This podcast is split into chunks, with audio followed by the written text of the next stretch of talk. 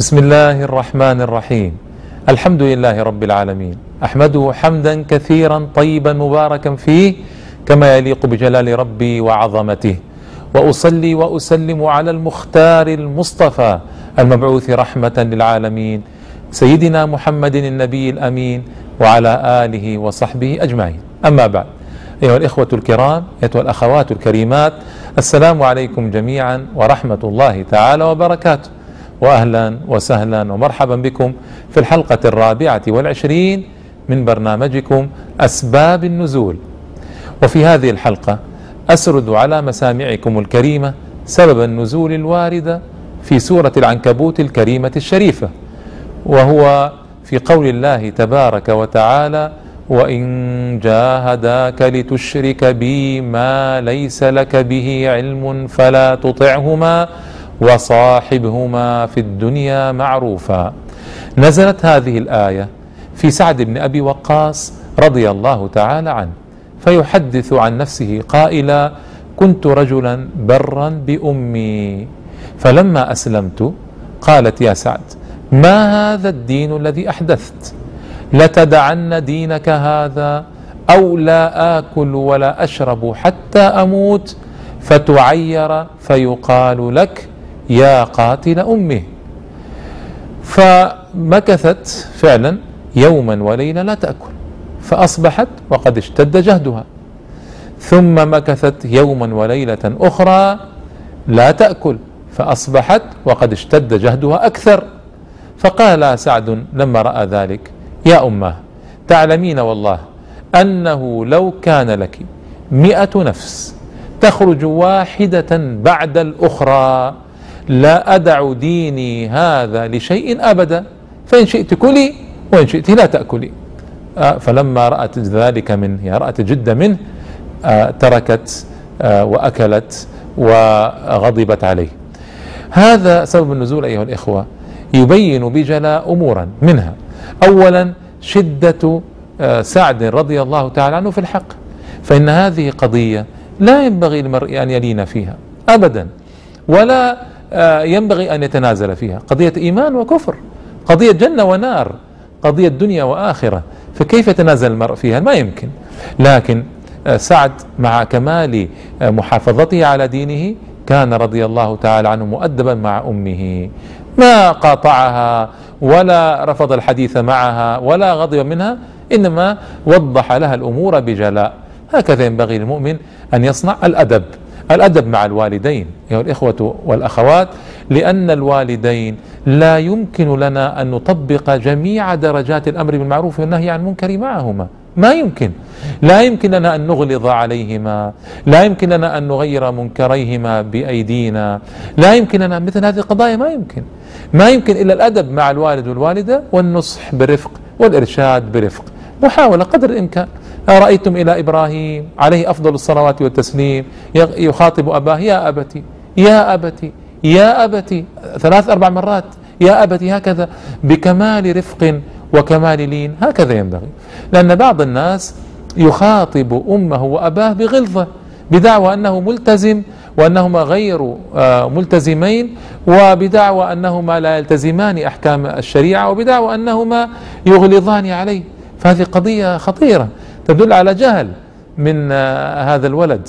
فلو كان عالما بالإسلام عارفا بأحكامه عارفا بشرائعه وحدوده وأوامره ونواهيه لما صنع هذا ما يمكن. لأن حتى في الدين لا توجب هذه الغلظة. فكيف إذا كان الوالدان مسلمين؟ فما هي حجتك حتى تغلظ عليهما؟ وما هي حجتك أيتها الأخت حتى تغلظي عليهما؟ ما يجوز ابدا. لا يجوز هذا.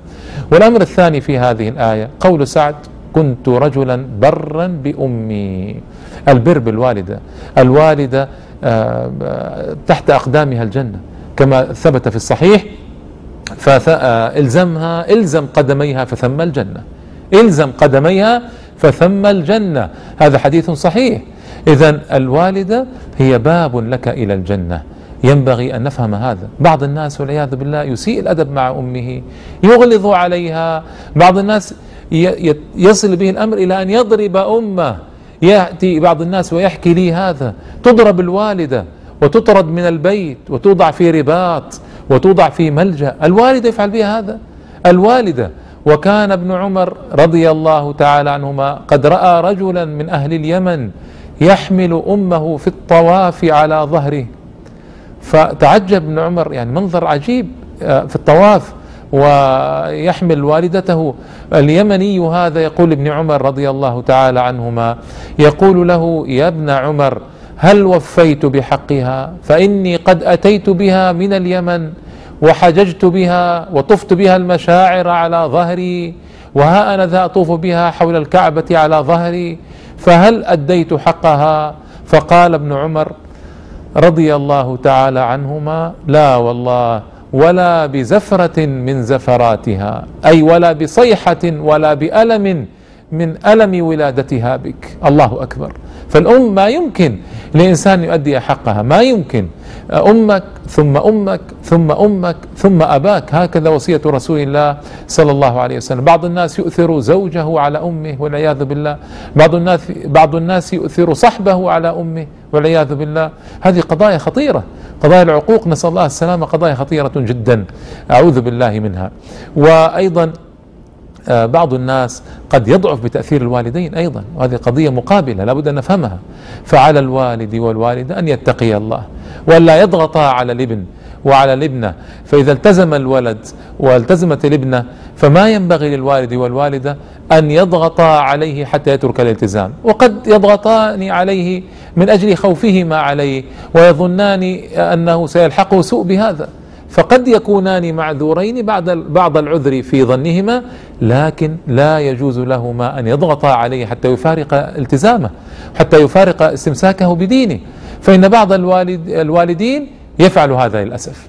يفعل هذا ويضغط على أبنائه وبناته. ما يجوز له هذا. وبعضهم يهدد الأبناء والبنات وبعضهم يقسو حتى يدعوا الالتزام بالدين. هذه قضايا ما تصح ولا تنبغي ولا يجوز فعلها ابدا. وبعض الناس يظن أن ابنه أو ابنته إذا التزما فان ذلك سيؤدي إلى تفكيك العائلة وتفكيك الأسرة ومثل هذا الحديث ومثل هذا الكلام الذي لا يصح ولا ينبغي أيضا. فعلى الوالد والوالده أن يكونا فطنين وأن يرعيا الولد وال وال والابن والابن وأن يعرفا كيف يكسبان البر بر آه، وبر الابنة وأن لا ألا آه، يجبرانهما على العقوق أو على التلفظ بالألفاظ السيئة لهما هذه قضية ينبغي مراعاتها في المجتمع. قضية ذات طرفين.